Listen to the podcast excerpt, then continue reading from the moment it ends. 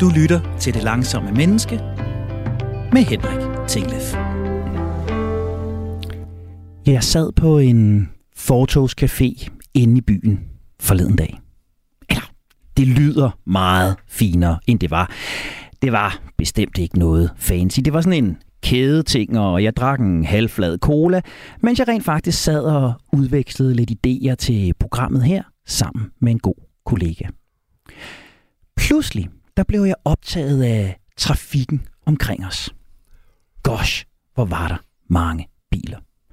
Klokken var 16, og gaderne var fyldte.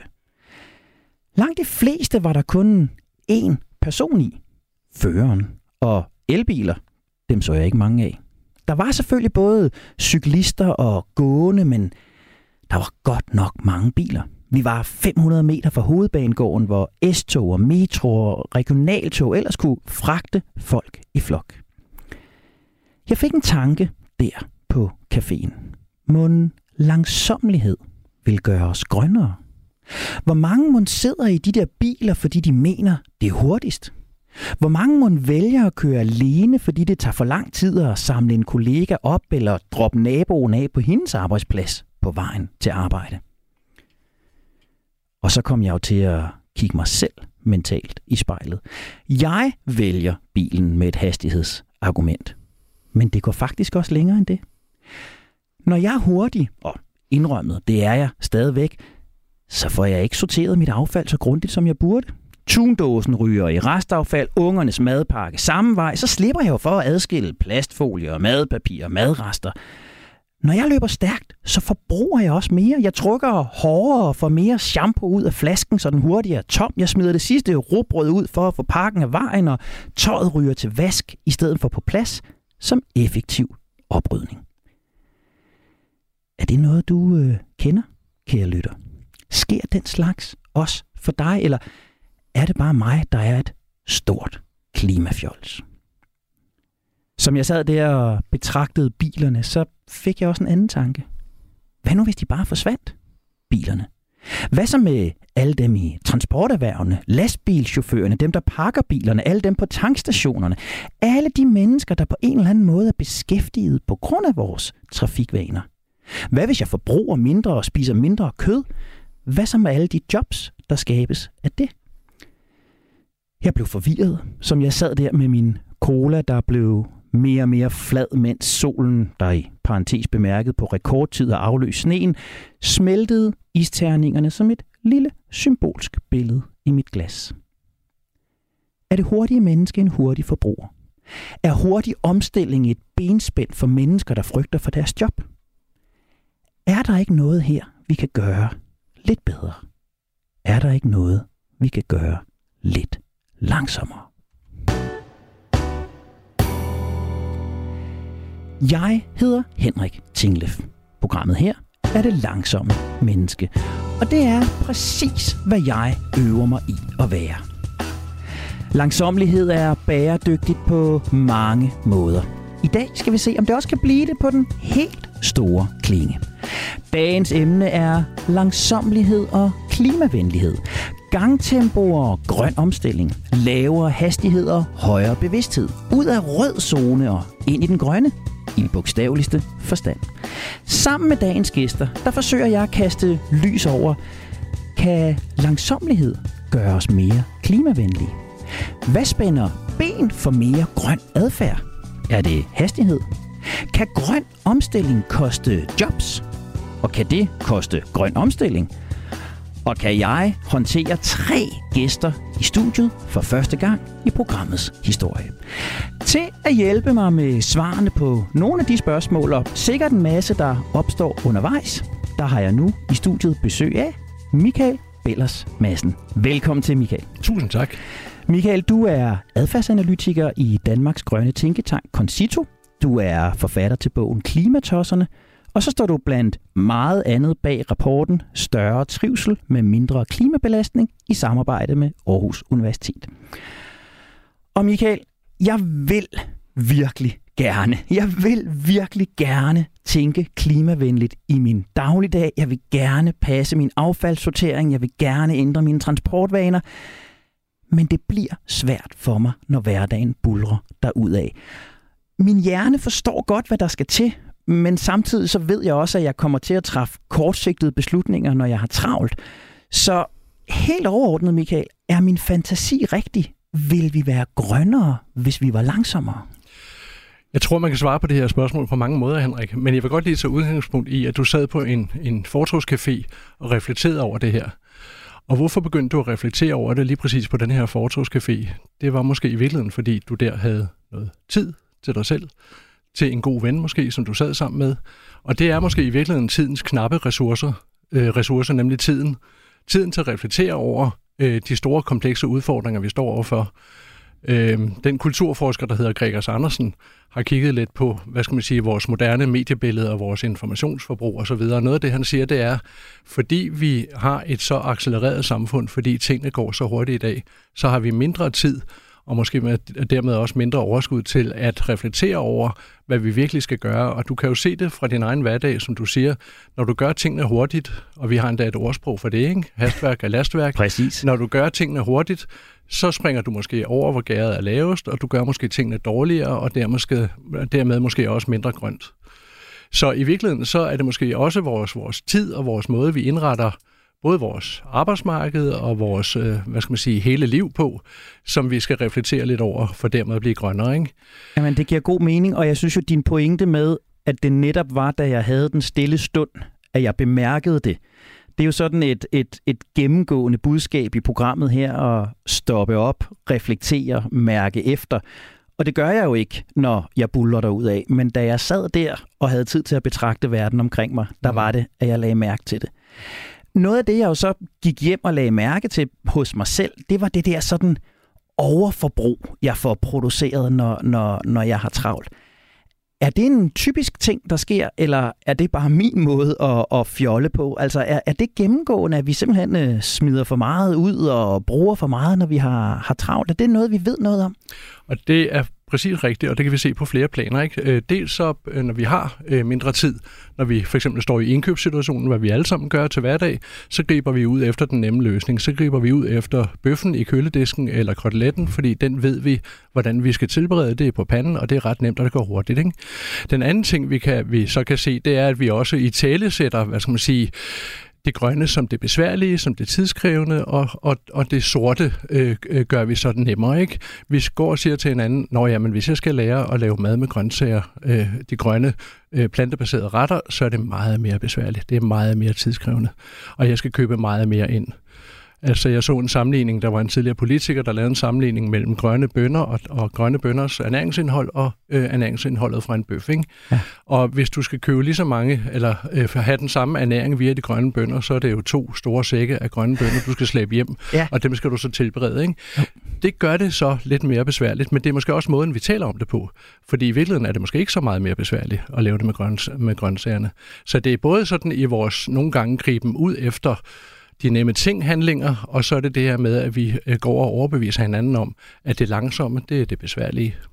Og, og det giver mening. Vi har tidligere i programmet talt om, om de faste vendinger, vi bruger. Jeg ræser lige ned efter, jeg fikser lige for dig, og jeg skal nok klare det hurtigst muligt. At vi i vores sprog kan gøre os hurtigere.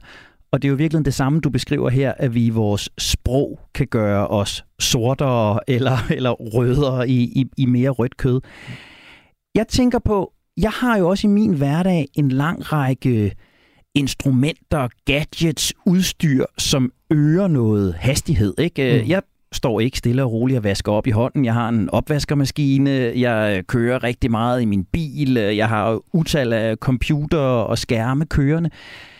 Hvad er, hvad er vores sorteste hastighedsfremkaldende genstande, vi har i vores hjem i dag egentlig? Altså, hvad skulle jeg dybest skille mig af med af mine hastighedsredskaber.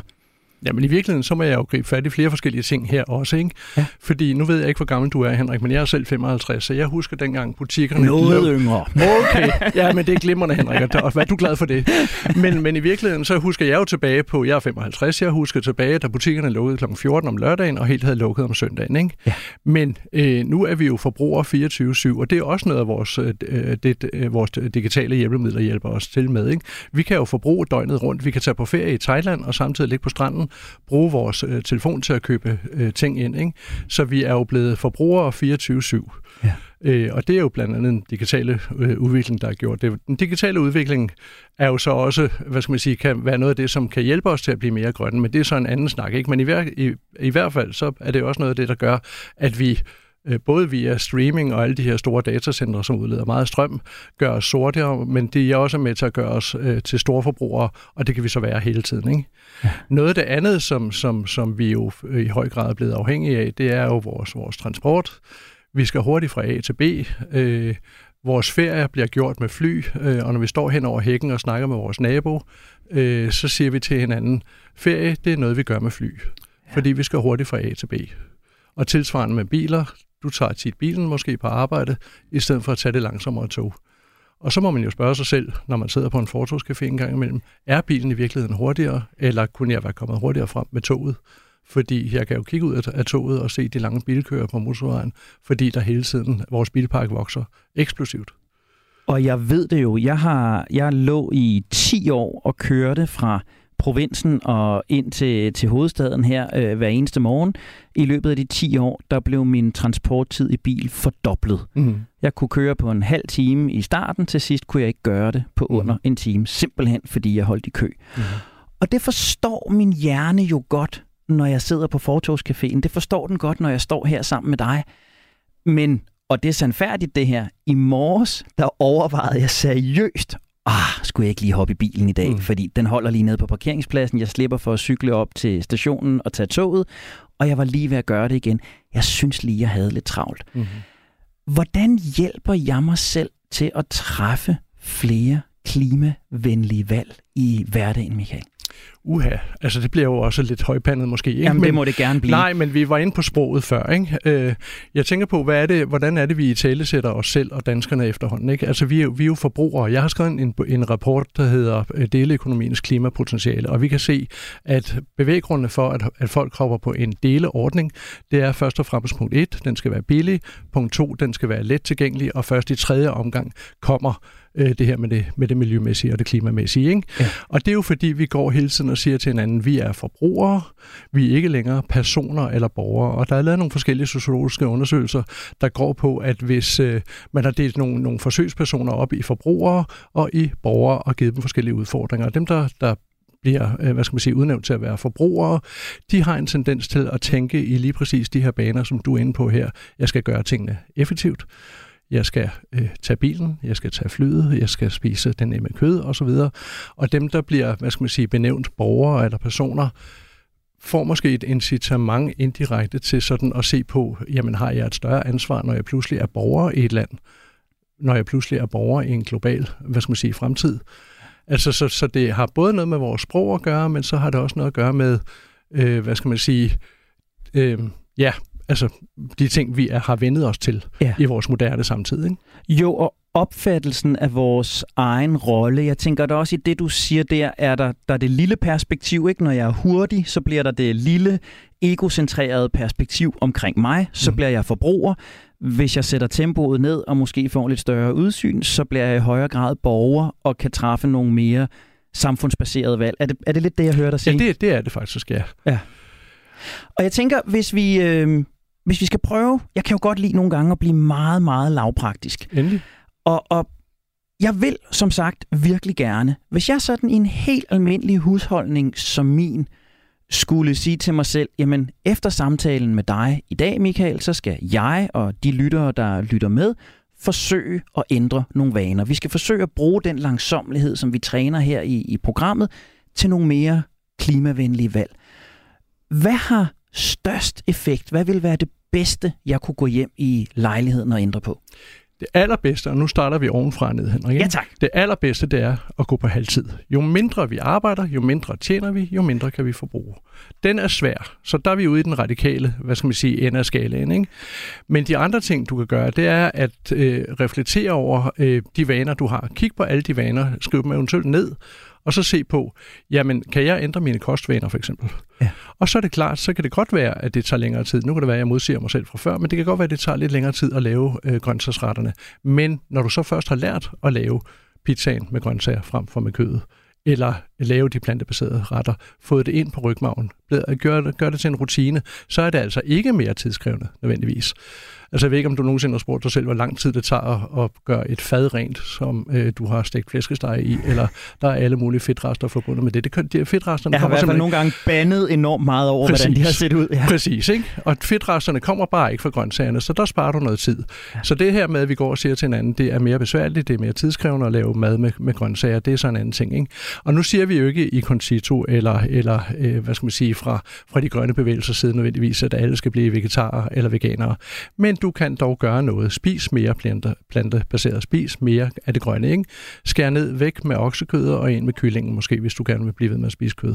Og det giver jo, det giver jo super god mening, når vi i programmet her i sidste uge bryggede vi langsom kaffe øh, her i studiet og, og nød processen med at lade bønderne snore og lade vandet løbe langsomt over og talte om tilstedeværelsen i den proces.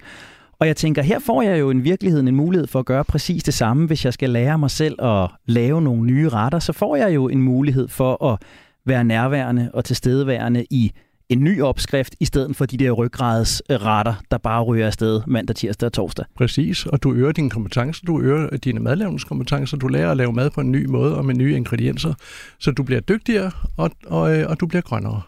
I mean, what's uh, not to like? What's, et, et godt, sted, godt sted at starte. Hvad, hvad er det næste, jeg skal tage fat i, hvis vi kører ned ad stigen der? Madvanerne er, er et sted. Hvor, hvor vil jeg ellers kunne gøre en indsats Transport, nemt, men trans, langsomt? Transportvaner. Ja. Overvej, om du ikke engang imellem kan tage toget. Overvej, om det ikke i virkeligheden er hurtigere, selvom vi lige har sagt til hinanden, at langsommere er bedre. Ikke? Men hvis nu det grønne faktisk er hurtigere, øh, så vinder man måske på begge fronter, kan man så sige. Ikke? Øh, et andet sted, du kan kigge hen, det er jo dine ferievaner. Uh, ja. Jeg har, nå jo, jeg har min bog Klimatosserne, som du refererede til, der har jeg interviewet en familie, der ikke længere vil flyve. Og konen i familien, hun er datter af en pilot og en stewardesse. Det er en ny verden, hun har trådt ind i. Men hun har sagt, at jeg vil ikke flyve længere. Men det, det gør så, at de rejser langsommere. De tager toget, men det de så vinder, siger de selv, det er, at de ser pludselig alle mellemrummene. Har du nogensinde, Henrik, været i Baden-Baden eller i Düsseldorf eller i Frankfurt. Nej, vi flyver hen over de der sådan tyske byer, for ikke at tale om meget mindre byer, ikke? men vi flyver hurtigt fra A til B. Pludselig så kan man stige ud af toget og se en helt anden verden. Altså, øh, nu har jeg tilbragt utallige nætter på Rasthof Baden-Baden med mine campingferierende forældre i øh, 80'erne, og jeg har ingen ønske om at Godt. komme tilbage til Baden-Baden. Men pointen er i den grad taget, for det er jo fuldstændig rigtigt. Der er jo store dele af Europa, som vi i bogstavelig forstand flyver forbi i jagten på de der faste steder. Du kan tage til mindre landsbyer i Spanien og Italien så. Lige præcis, lige præcis. Og, og prøv lige at tage fat i det der flyvning der, ikke? Fordi det er, jo, det er jo en af dem, der gør rigtig, rigtig ondt på, på mange af os, og jeg tænker, det er en af dem, vi også skal, skal tale om efter pausen, fordi der, der hører jo en, en, en hel industri rundt om, om, omkring det. Jeg tør næsten ikke at spørge, men, men hvor stor en sønder er jeg, når jeg tre, fire gange om året flyver udenlands med flyver, og jeg 10, 12 gange om året flyver indenlands med flyver. Hvor sort er mit øh, CO2-regnskab her, Michael? Jamen, det kan vi. Altså, det, det kunne jeg regne på. Jeg kan sende dig regnstykket, Henrik, men der er ingen tvivl om, at du er meget, meget, meget sort. Ja. Øh, og fordi flyvning er nok den enkeltstående aktivitet, der udleder mest, kan man sige. Ikke? Ja. Vi udleder mere fra andre ting end vores flyvning, normalt, medmindre man har dit flyvemønster, vil jeg så sige. Ikke? Men, men tager det vi altså alle aktiviteterne hver for sig, så er flyvning den enkeltstående mest øh, udledende aktivitet. Det kan bare lige for at sætte nogle hurtige tal på. En tur til Thailand udleder cirka 3 ton, øh, det samme med en, en lang distancerejse til Kalifornien, og en, og en tur til Rom eller, eller Madrid, det er ja, et, et lille ton, 800 kilo måske, og sådan noget, ikke? for en retur, begge dele retur. Ikke? Men hvis vi nu tager rejsen til Thailand 3 ton, og vi samtidig kigger lidt i FN-rapporterne, der siger, at vi som danskere skal ned på 2 ton fra vores samlede udledning af mad og så videre, ikke? så har du altså allerede ødelagt dit årlige CO2-regnskab med en enkelt langdistancetur. Ikke? Så fy, Henrik. Ja, jeg kan, jeg kan godt, men, men, men i det mindste, så stiller jeg mig åbent frem og deler mine sønner her til, til spot og spe, men forhåbentlig også til, til inspiration. For jeg tænker jo, at, at vi, er nødt til, vi er nødt til at gøre noget. Og, og jeg står jo her med en tanke om, at min fantasi der på Fortogscaféen var, var ikke bare rigtig. Der, der vil være noget at hente. Men jeg står også for et billede af, at det sådan bliver en, en god synergieffekt mellem langsomlighed og bæredygtighed, at der er nogle af de her aktiviteter, der også vil hjælpe mig til en højere grad af langsomlighed. Noget af det, som jeg mange af programmerne har fyldt der, tiden til at være nærværende, glæden ved de små ting, dem får jeg måske bedre ikke i Baden-Baden, men det kan være, at jeg kan få dem i Düsseldorf, eller det kan være, at jeg kan få dem i en lille spansk by, i stedet for bare at, at, at sidde oppe i, øh, i flyveren. Det sidste, jeg godt kunne tænke mig at tale med dig om øh, op mod pausen her, Michael, det er, hvis vi nu går op på et politisk niveau, er politikerne så for langsomme i deres tænkning omkring, hvordan vi danskere skal ændre hvad adfærd? Eller er de i virkeligheden så hurtige, at de presser os, og vi bliver obsternasige? Kan du, kan du følge skismaget i min tænkning her? Jamen, det kan jeg godt. Øh, og øh, jeg skal ikke stå her og skose regeringen nødvendigvis, fordi lige her de sidste par dage har vi faktisk set nogle ret spændende ud, udspil. Men det er jo alt sammen stadigvæk på, på det, man kunne kalde produktionssiden. Vi mangler nogle udspil på forbrugssiden, øh, altså det, der sådan kan påvirke vores adfærd. Ikke? Øh, og der mener vi så nok fra konsensus side, altså at, at vi skal, hvad skal man sige, kigge lidt på forbrugsafgifterne også. Det skal være meget dyrere at flyve. Og så kan man sige, hvorfor skal vi hele tiden blame og shame, og hvorfor skal det hele tiden være dyre at være dansker osv. Men det er jo sjovt, at vores umiddelbare nabolande, Sverige, Tyskland, øh, Norge, Holland, øh, Belgien, England, de har flyafgifter. Hvorfor er det egentlig, at vi slet ikke har flyafgifter i Danmark? Hvorfor skal det koste 61 kroner, som jeg så et eksempel på, at flyve fra Billund til London? Ja, det, er det er jo vanvittigt. Altså togturen fra København til Billund, hvis man vil derover flyve fra, er dyrere end billetten videre til London. Ikke? Så der er ting, som politikerne kan gøre, og så skal det gøres på en måde, som hvad skal man sige, ikke har den helt store sociale slagside, fordi det er der en pointe klart, at vi skal da passe på, at vi ikke rammer, hvad skal man sige, også lavere indkomstgrupper, der så pludselig ikke kan flyve, ikke spise kød. Men det kan man jo gøre. Altså nu, kan, nu har Klimarådet peget på, at flyvning faktisk øh, nok er et, er et fint område, fordi det er noget af det, som mere velhavende mennesker gør rigtig meget, og færre hvad skal man sige, lavere indkomster flyver ja. så meget, som, som de andre gør. Ikke? Det andet, man kunne gøre smartere, det var måske at lægge afgifter på luksusprodukter, eksempelvis oksemørbræd eller andre ting, og ikke ramme kødspagettien. Det, det, det, giver, det giver mening. Så, så hvis jeg skal opsummere, hvad du lærer mig her, Michael, så, så skal jeg og de lyttere, der er med på rejsen sammen med mig med at, at, at blive langsommere, vi skal benytte den tid, vi får skabt til at reflektere over vores forbrugsvaner. Vi skal bruge den tid, vi får skabt til at reflektere over den adfærd, vi har i hverdagen, og hvor stort et sort aftryk det i virkeligheden øh, sætter. Ikke bare for os, men på det samfund, vi er borgere i, og ikke bare forbrugere i. Og så tænk på den frihed, du kan opnå. Øh, du skal ræse rigtig hurtigt rundt for at få råd til den store bil, der står ude i garagen, som står stille 90 procent af tiden. Ja, den står stille derhjemme i dag, for jeg tog toget. ja, ja, godt så. Har du så brug for den, Henrik? Jamen, det er jo sjovt, og det, det, det er et relevant spørgsmål, for jeg har faktisk tænkt over det, og det bliver jeg jo ved med at bilde mig ind, at jeg har. Men du har ret. Hvis jeg satte mig ned og talte op, hvor mange køreture jeg kunne erstatte med offentlig transport, så vil det klart være flertallet. Ah, den sviger. Den sviger. Du er på vej. Jamen, jeg er lidt på vej, ikke? Men nu tager jeg mig også tid til at tænke. Ja.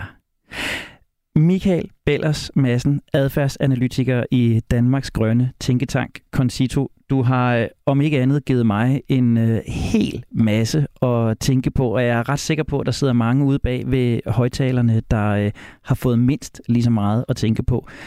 Og øh, Simon og Sofie derhjemme, kære unger, der bliver rigtig mange flere grøntsagsretter, og øh, Simon, du skal til at slæve store sække med grønne bønder op af trappen. Og med de ord, så skal vi til den anden side af medaljen. Vi skal til at tale om alt det, der sker, hvis vi øh, rent faktisk laver store ændringer.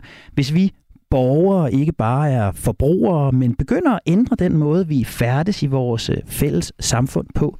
Hvad med alle dem, der leverer kødet i butikken? Hvad med alle dem, der styrer bussen? Hvad med alle dem, der fylder de store lastbiler med paller på hele vejen ned gennem Europa? Hvad skal der blive af dem? Hvordan har de det med grøn omstilling? Og kan det komme til at have betydning for opbakningen til grøn omstilling? Du har stillet ind på Radio 4. Programmet, du lytter til, er det langsomme menneske. Mit navn er Henrik Tinglef, og sammen med adfærdsanalytiker i Tænketanken Concito, Michael Bellers Madsen, er jeg lige blevet klogere på min klimavenlige adfærd, når jeg løber stærkt, og jeg har fået voksen skal ud for mine flyvevaner. Så jo jo, der er en masse, vi hver især kan gøre. Men det vil jo være noget nemmere, hvis vi bare malede med den store grønne pensel. Forbød biltransport, flyveture og rødt kød, så kunne jeg holde tempoet oppe og tømme shampooflasken i det tempo, der nu engang passer mig. Men det vil selvfølgelig nok have nogle konsekvenser. Ikke bare for os, der ikke kunne køre søndagstur i Mondeoen, men for alle de mennesker, hvis arbejde det er at holde hjulene i gang og maskinen i luften i helt bogstaveligste forstand. Grøn omstilling, ændring af menneskers adfærd, kan måske koste jobs. Kan angsten for det være med til at stoppe, ændre, langsomliggøre på den dårlige måde den grønne omstilling? Det skal vi tale mere om nu, og derfor der kan jeg byde velkommen til dig, Sara Petruscher Hansen. Du er seniorkonsulent i Danmarks Grønne Tænketank Concito, sammen med Michael, hvor han jo også var, og du leder projekterne for Fremtidens Grønne Arbejdsmarked og Danmark som grøn vindernation. Velkommen til, Sara. Tak skal du have. Også velkommen til dig, Henrik Jebsen. Tak. Du er klimapolitisk konsulent i Fagbevægelsens hovedorganisation. Du har skrevet Ph.D. om internationale klimaforhandlinger, selv været klimaforhandler i FN. Det blev jeg meget imponeret over at øh, høre. Og jeg tænker, at vi faktisk skal starte hos dig, Henrik. Fordi øh, FH samler 64 forskellige fagforeninger med i alt over 1,3 millioner medlemmer. I har lavet en lang række rapporter. Det er blandt en, der handler om retfærdig omstilling og hvad det betyder for de danske lønmodtagere. Og kunne du ikke prøve at give lytterne og jeg sådan den lette udgave af, hvad, hvad er det, I har forsøgt at finde ud af her? Jo, tak Henrik, det vil jeg selvfølgelig meget gerne, og, øh, og tak fordi I vil høre om det.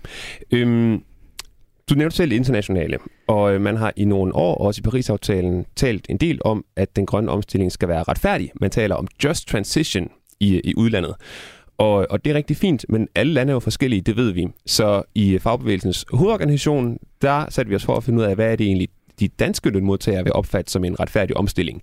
Handler det om, at man skal bevare jobs? Handler det om at undgå, at varer bliver dyre? Eller handler det om lokalområderne? Mange får måske sådan et billede af rustbælter i USA eller kulminer i Polen. Er det også de ting, der tæller i, i Danmark? Så det har vi undersøgt. Hmm? Og hvad fandt de ud af? Øhm, hvis jeg skulle fremhæve tre hovedresultater, yes. øhm, så vil jeg sige, øh, for det første, så er der meget klar opbakning fra de danske lønmodtagere til den grønne omstilling. Det er sådan, at 74 procent siger, at de er positive over for den grønne omstilling, og kun en 3-4 procent er negative. Så overvældende opbakning til den grønne omstilling. Men, og nu kommer resultat nummer to, det er kun 14 procent øh, af lønmodtagerne, der ikke har nogen bekymringer.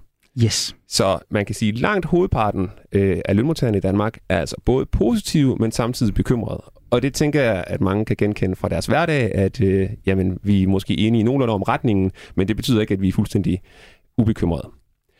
Det, som flest bekymrer sig om, det er, at varer og tjenester, de, de kan blive dyrere. Altså, det kan blive dyrere at være dansker, kan man sige. Det, der så skaber den dybeste bekymring, det, der ville få opbakning til at svinde mest ind, det var, at man selv eller en i husstanden måske mistede sit job. Ja. Så der kommer vi til det med job, som du nævnte. Ja. Men det lyder jo som om, at den der mærkelige sådan øh, diskrepans mellem lyst og angst og vilje og frygt øh, også er det, I, I møder i jeres parametre. Ikke? Altså langt de fleste er positivt indstillet, men på samme tid bekymrede for, hvad der kan komme til at ske. Lige præcis. Og det leder mig lidt til, til det tredje hovedresultat. Øhm, lad os få det med. Det er, at 77 procent, altså faktisk endnu flere, end der mener, øh, end, end der bakker op om den grønne omstilling, det mener, at omstillingen skal være øh, socialt retfærdig.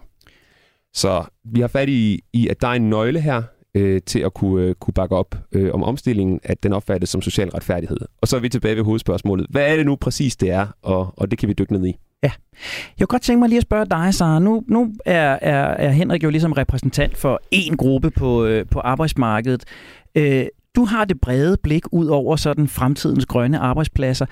Er denne her bekymring for grøn omstilling, bekymring for job, er det noget, der fylder derude? Ved vi noget om det?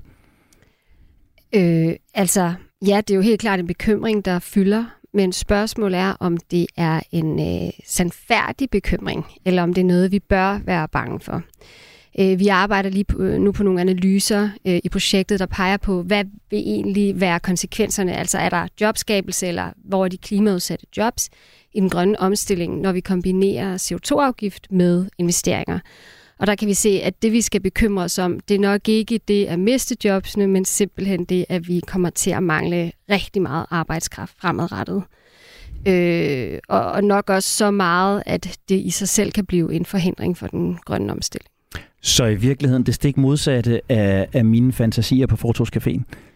Ja, det ved, jeg, det ved jeg ikke, men altså, man kan i hvert fald sige, at, at, at, øh, den grønne omstilling kommer selvfølgelig til at kræve noget af os. Vi kan se på, selvfølgelig er der nogle jobs, der måske vil blive, eller og det er ganske få, der bliver overflødige, men øh, der vil nok være et krav om, at vi udvikler vores kompetencer øh, i den grønne omstilling. Det kunne for eksempel være på det digitale, øh, vores øh, kompetencer inden for at tænke tværfagligt, også et grønt mindset. Der skal vi som øh, individer øh, og arbejdskraft udvikle os. Men det, jeg tror, at der lige pludselig bliver en masse jobs, der bliver øh, altså overflødige, eller mennesker, der bliver overflødige, det er, det er ikke i, i tråd med det billede, vi ser. det, er, det, er, det er dejligt tidligt i snakken at få, øh, få det på plads, så falder min puls allerede en, en smule. Henrik, du nævner jo, at, at et, et højt antal, altså det er kun 14 procent, der ikke er, er bekymret. Så i, øh, i de der 86, må det så være 86 procent, der, der er bekymret. Hvad er det for nogle bekymringer, der, der fylder der? Men det, der fylder mest, var nogle af de ting, I, øh, I snakkede om i øh, indpausen, at øh, varer og tjenester kan blive dyrere. Det er faktisk det, som jeg tror, det er 61 procent siger, at det er det, de ligesom sådan markerer, øh, at det, det, det, bliver, det bliver dyrere. Øhm, det er ikke ret mange, der er bekymret øh, aktivt for at miste jobbet. Jeg tror, det er, det er 6 procent. Øh, så man kan sige, det afspejler måske noget af det, Sara siger om, at, at så mange er det ikke, der skal bekymre, øh, være bekymret for deres job. Men det er bare så væsentligt at holde fast i, at det at miste jobbet for den enkelte føles nok meget værre, end at oksemørbræden stiger i pris, som du beskrev. Og derfor er vi også meget varsomme med at sige, at øh, i Fagbevægelsens hovedorganisation, at, at det ikke er noget problem. Altså, man kan godt lave øh, store analyser, der viser, at jamen, folk skal... Øh, der er nogle job, der forsvinder et sted, og så opstår der nogle job et andet sted, og hvis der opstår flere job, der forsvinder, så ser det godt ud, og så flytter vi bare folk fra den ene kasse til den anden. Men for den enkelte lønmodtager, eller den enkelte dansker, er det jo en, en ret stor rejse. Du snakker selv om, hvor svært det er at lade bilen stå. det er heller ikke, det er ikke så nemt øh, at forlade en, øh, øh, hvad skal man sige, en by i det vestlige Danmark, hvor landbruget får svære vilkår, og så blive biokemiker øh, i bagsvær. Nej, og, og som gammel klinisk psykolog vil jeg også sige, at vi havde en tommelfingerregel i klinikken, der hed, at, at angst, det er sandsynlighed gange forfærdelighed. Og det betyder jo, at selvom sandsynligheden måske ikke er så stor, hvis forfærdeligheden er, er voldsom, så kan det jo stadigvæk være en, en ret stor angst eller frygt, man ja. føler i hvert fald. Ja, jeg tror, det er, en, det er nok en, en meget god måde at tænke om det på. Så har du markeret?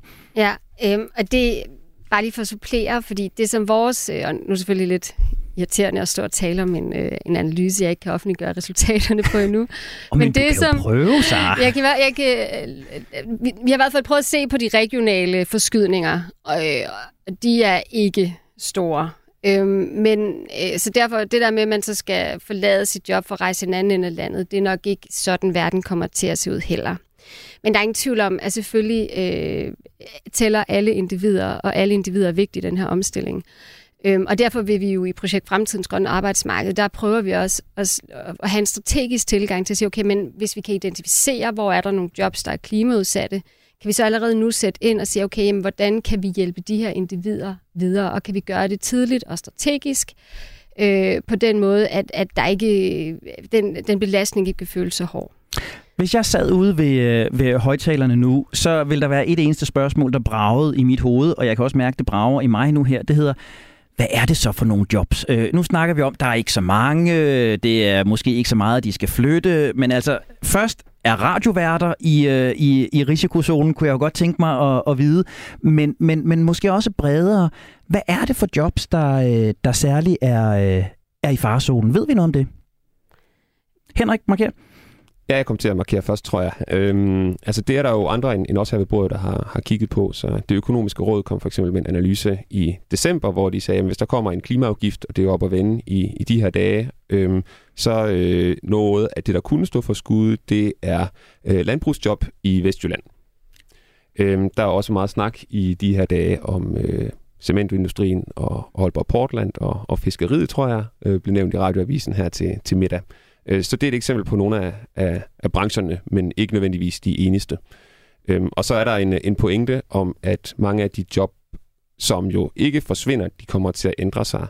Øhm, tag for eksempel klimaafgifter, som vi har snakket meget om, om lidt, så skal mange virksomheder til at redegøre for præcis, hvad deres klimaaftryk er. Det betyder, at vi alle sammen måske får nogle nye opgaver på arbejdet. Michael var, øh, var lige inde, ja.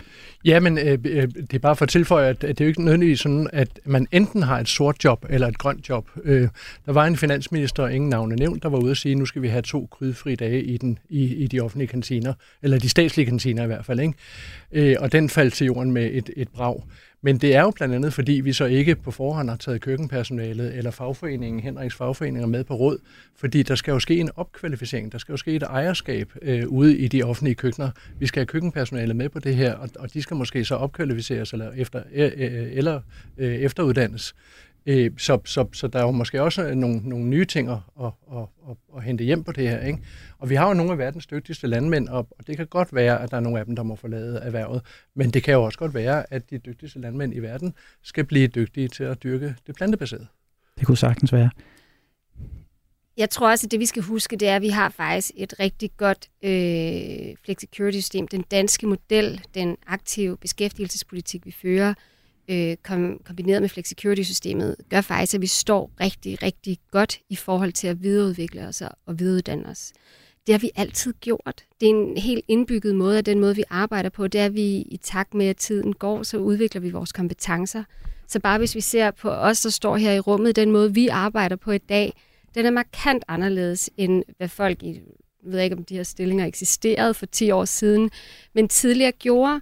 Så det er altså ikke så farligt, det her med, at vi skal videreudvikle os. Men det, som der selvfølgelig er afgørende, det er, at folk de kan se, hvad deres egen rolle bliver. At vi kan få identificeret den plads, der er øh, til folk i den grønne omstilling, øh, og der er behov for alle. Og, og det tror jeg, der, der er der netop det her angst, som du siger. En ting er forventninger, og det andet, det er, ja, du sagde det så fint.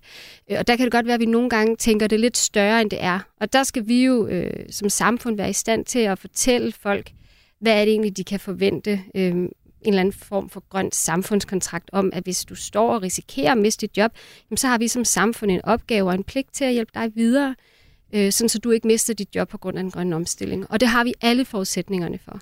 Og jeg kunne godt tænke mig, inden du lige får lov, du må meget gerne kommentere på det, Henrik. Der står jeg jo herover og tænker, langsomlighed. Ikke? Jeg tænker, øh, Michael er inde på omskoling og, og efteruddannelse. Det er virkelig også det, du taler om her, flexicurity-modellen. Der er hele tiden muligheder, der, der sker en ændring af de fleste jobs. Ville langsomlighed ikke være godt i processen, også for dine øh, medlemmer, Henrik? Og så må du gerne tilføje det, som du også gerne vil sige. Jeg har bare lyst til at få den ind, for jeg tænker, det må da kunne gøre noget. Ja. Øhm, godt spørgsmål, det med langsomlighed. Lad os, øh, lad, os, lad os gribe ind i det. Jeg tror, jeg er nødt til lige først at, at, at, at sige, øhm, erklære mig enig med det, som, øh, som, som Sara og, og Michael peger på med, med uddannelse. Og, øhm, og vi var rundt om analysen til at starte med, og det er faktisk sådan, at hvis man spørger folk, hvad der skal til for, at omstillingen er svært færdig, så er det, at personer, der mister arbejdet, skal hjælpes godt videre. Så det er en, det er en nøgle, det er også det, som de danske lønmodtagere selv siger. Og hvordan hjælper man så folk videre? Jamen, det er med, med uddannelse. Øh, og selvfølgelig også den anden del af det, som er, er øh, tryghedsdelen af, af flexicurity, hvor kan sige, som Sara siger, at jamen, det har vi traditionelt altid været gode til Danmark. Det er også rigtigt. Vi vil jo selvfølgelig pege på fra, fra FH, at der er noget med, med dagpengene, som desværre er blevet mindre og mindre værd. Men du spurgte til langsomligheden. Ja. Ja. Øhm, og det er lidt sådan et dobbeltægget svært, den her langsomlighed, tror jeg. Mm. Fordi at, øh, det hedder lidt tvægget svært. Men på den ene side, så kan man sige, hvis vi siger, at der skal være tid til omstilling, øh, til uddannelse, man skal have tid til at sidde på Fortorskaféen, man skal have tid til at lave sine lister over sine dårlige vaner, og Præcis. så fjerne det har jeg de, lige lært. De, de, de grimme klimavalg, øh, så tilsiger det, jamen lad os være langsomme, lad os give os selv tid. På den anden side, så er beskeden fra videnskaben meget klar, at den grønne omstilling haster. atmosfæren er jo lidt som sådan en badekar, der bliver fyldt med CO2, og på et tidspunkt flyder det over. Jo længere man lader vandet stå på fuld tryk, øh, jo sværere bliver den grønne omstilling.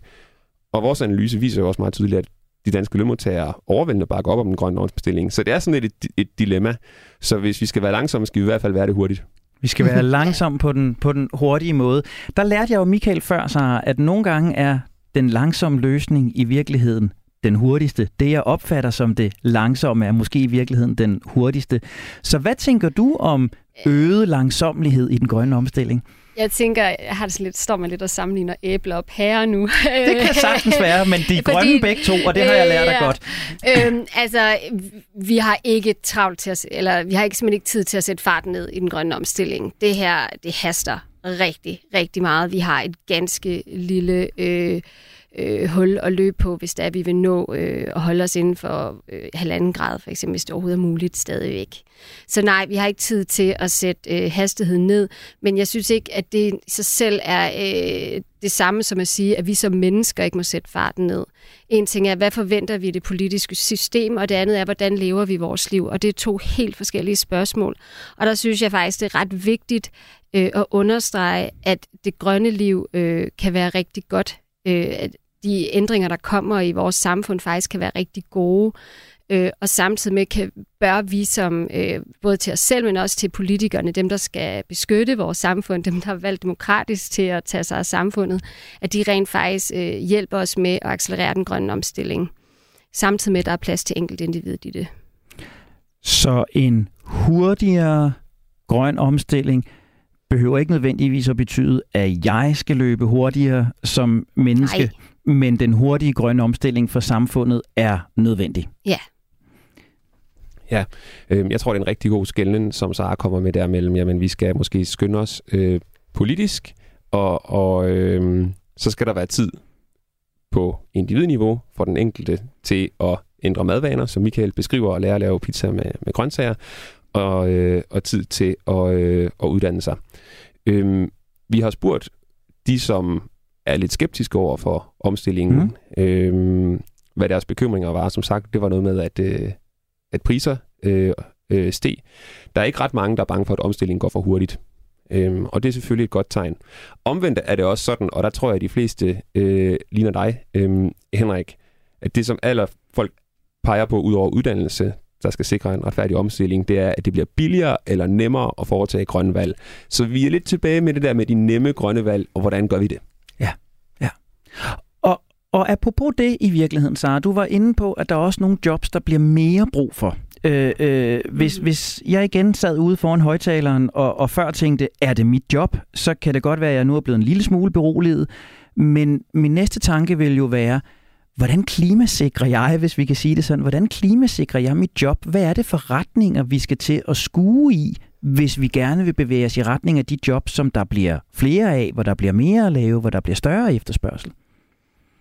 Jamen, det, altså, jeg, jeg tror, at, at det, det kan også være, altså det kan nok godt være svært for individet at svare på. Der må man, øh, der tror jeg, der er det måske mere øh, en dialog med virksomhederne også. Hvad er det, der skal til for, at de virksomheder i højere grad leverer et grønnere produkt? Øh, eksternt eller øh, arbejder grønnere internt. Og så kan man øh, via virksomhederne så se, og det de så skal til, så kan man sige, hvordan skal medarbejderne så ændre deres måde at arbejde på, eller den måde, der bliver produceret på, den måde, der bliver transporteret på. Øh, så på den måde, der, der er det også lige så meget virksomhederne, der skal hjælpe medarbejderne. Og det man så til gengæld øh, kan håbe på, at medarbejderne er indstillet på, det er selvfølgelig også at opkvalificere sig selv i takt med, at det bliver klart for virksomhederne, hvad der skal til.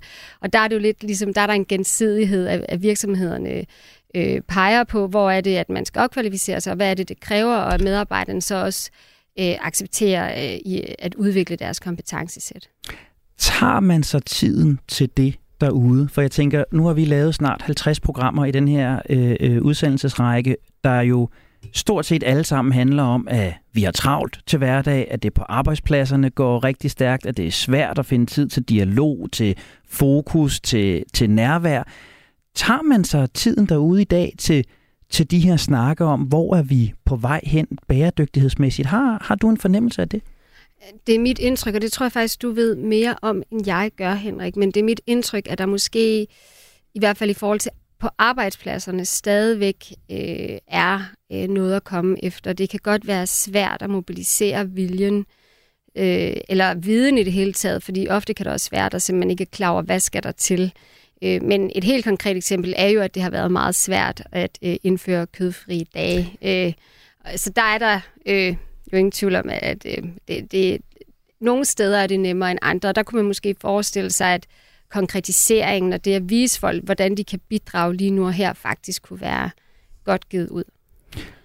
Ja, hvis jeg, hvis jeg må øh, supplere der. Altså, jeg tror, man skal i hvert fald holde sig for øje, at der er stor forskel på arbejdspladser. Øh, nogle små arbejdspladser har måske svært med, hvordan kommer vi i gang med, med at håndtere de her store krav og forandringer, fordi vi er, vi er ganske få medarbejdere og, og løber hurtigt med de daglige opgaver. Øh, men nogle små arbejdspladser er også i gang. Så jeg tror ikke rigtigt, der er en sådan løsning, der... Øh, der passer til alle, men det der nok er brug for, er et sæt af redskaber og gode råd til, hvordan kommer man øh, i gang, og det er jo også sådan noget af det, vi, vi er ved at kigge på i, i FH, altså nogle gode råd, hvordan, hvordan griber man, man det her an, og hvordan får man i dagligdagen prioriteret uddannelse, øh, for eksempel. Øh, og jeg tænker ja. i virkeligheden, Henrik, jeg vil, jeg vil virkelig gerne gribe den der, og så skal du også nok få lov at komme på banen, så fordi man skulle næsten tro, at I kunne se min skærm herover, fordi vi nærmer os jo, selvom programmet skal gå langsomt, nærmer vi os jo en slutning, og jeg vil gerne slutte konkret. Jeg vil gerne slutte med de gode råd. Så hvis, hvis min vision der på Fortogscaféen om at kunne fjerne bilerne og fjerne flyvemaskinerne, uden det skal have de alvorlige arbejdsmarkedsmæssige konsekvenser, hvad er så de gode råd, Sara? Hvad er det vigtigste, vi kan sige til lytterne, hvad end de sidder derude som arbejdsgiver eller arbejdstager? Hvad er de bedste gode råd, vi kan sende folk afsted med? Øh, altså, jeg vil sige, jeg, øh, øh, jeg tror i hvert fald, arbejdskraften skal nok, eller de mennesker, der så, hvis det skulle ske, jeg ved ikke, om det er den helt rigtige øh, løsning, vi taler om her, men arbejdspladserne skal nok være der, der skal nok være nye jobs. Det, som jeg tror, at, øh, at der er afgørende, det er, man kan godt, man kan godt føle sig lidt, altså føle en håbløshed i den her meget store øh, udfordring, som vi som menneskehed står overfor. Og her igen tror jeg, øh, kan man øh, hjælpe øh, os selv og hinanden til at finde, er der nogle lavt hængende frugter i vores hverdag på arbejdspladserne. Noget helt konkret. Kan man starte i det små, og så øh, skalere op. Og så ikke mindst kræver vores politikere og beslutningstagere, at de træffer de svære, øh, strukturelle, øh, de store øh, beslutninger for os, sådan, så vi kan nå det. Øhm, og så måske stemme derudfra. Hvad er den vigtigste beslutning, der skal træffes i din øh, optik? Om der er mange. Altså, jeg er meget, meget glad for den CO2-afgift, øh, der formentlig bliver indført. Ja. Den øh, er jeg stor tilhænger af, øh, så den tror jeg bare, jeg vil bakke op om indtil nu. Hvad er rådene fra jer, Henrik? Jamen, jeg tror, du, du spurgte til, hvad skal man gøre, øh, når man kigger på de store arbejdsmarkedsmæssige konsekvenser, der vil være. Og jeg tror, man må sige, at jamen, de konsekvenser, de kommer, ligesom der var konsekvenser af digitaliseringen, og der var konsekvenser af globaliseringen. Og det ved folk godt. Folk ved godt, at arbejdsmarkedet forandrer sig hele tiden. Øh, og folk er i vid udstrækning med på det, fordi der er en stor opbakning til, til den grønne omstilling. Det, der er afgørende, det er, at der er et øh, at der er respekt for dem, der kan komme i klemme, og at der er nogle troværdige løsninger for dem. Øh, og vi har kredset meget om, om kompetencer og uddannelser, så skulle vi pege på en ting, ville det nok være øh, at investere mere i flexicurity, som du selv nævnte. Altså uddannelse, øh, tryghed, sådan at folk kan se sig selv i den grønne omstilling og ved, at der er altså, brolagt en vej på den der rejse, de skal til fra, fra, fra den verden, vi står i i dag, til en mere grøn verden. Og hvad er det for en tryghed, dine medlemmer har allermest brug for at få? Det er et meget stort spørgsmål om at slutte med, men, ja. men for der er forskellige former for tryghed. Jeg tror, der både er noget en tryghed i at blive set og, øh, og hørt. Øh, der er en økonomisk øh, tryghed, at det skal kunne lade sig gøre og foretage grønne valg, og det ikke er for svært, og det ikke er for dyrt. Og så skal man kunne se fremtidens jobmuligheder for sig, og kunne se, at man selv kan ende der.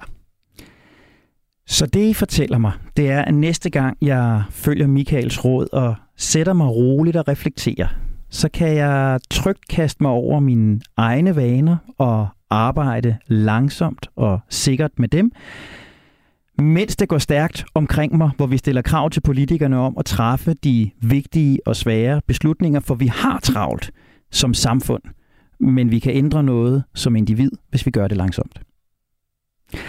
Sara Petrusha Hansen, seniorkonsulent i Danmarks Grønne Tænketank Concito, Henrik Jebsen, Jebsen, klimapolitisk konsulent i Fagbevægelsens hovedorganisation. Tusind, tusind tak, fordi I ville bidrage og bringe et helt nyt aspekt ind i øh, det langsomme menneskes univers.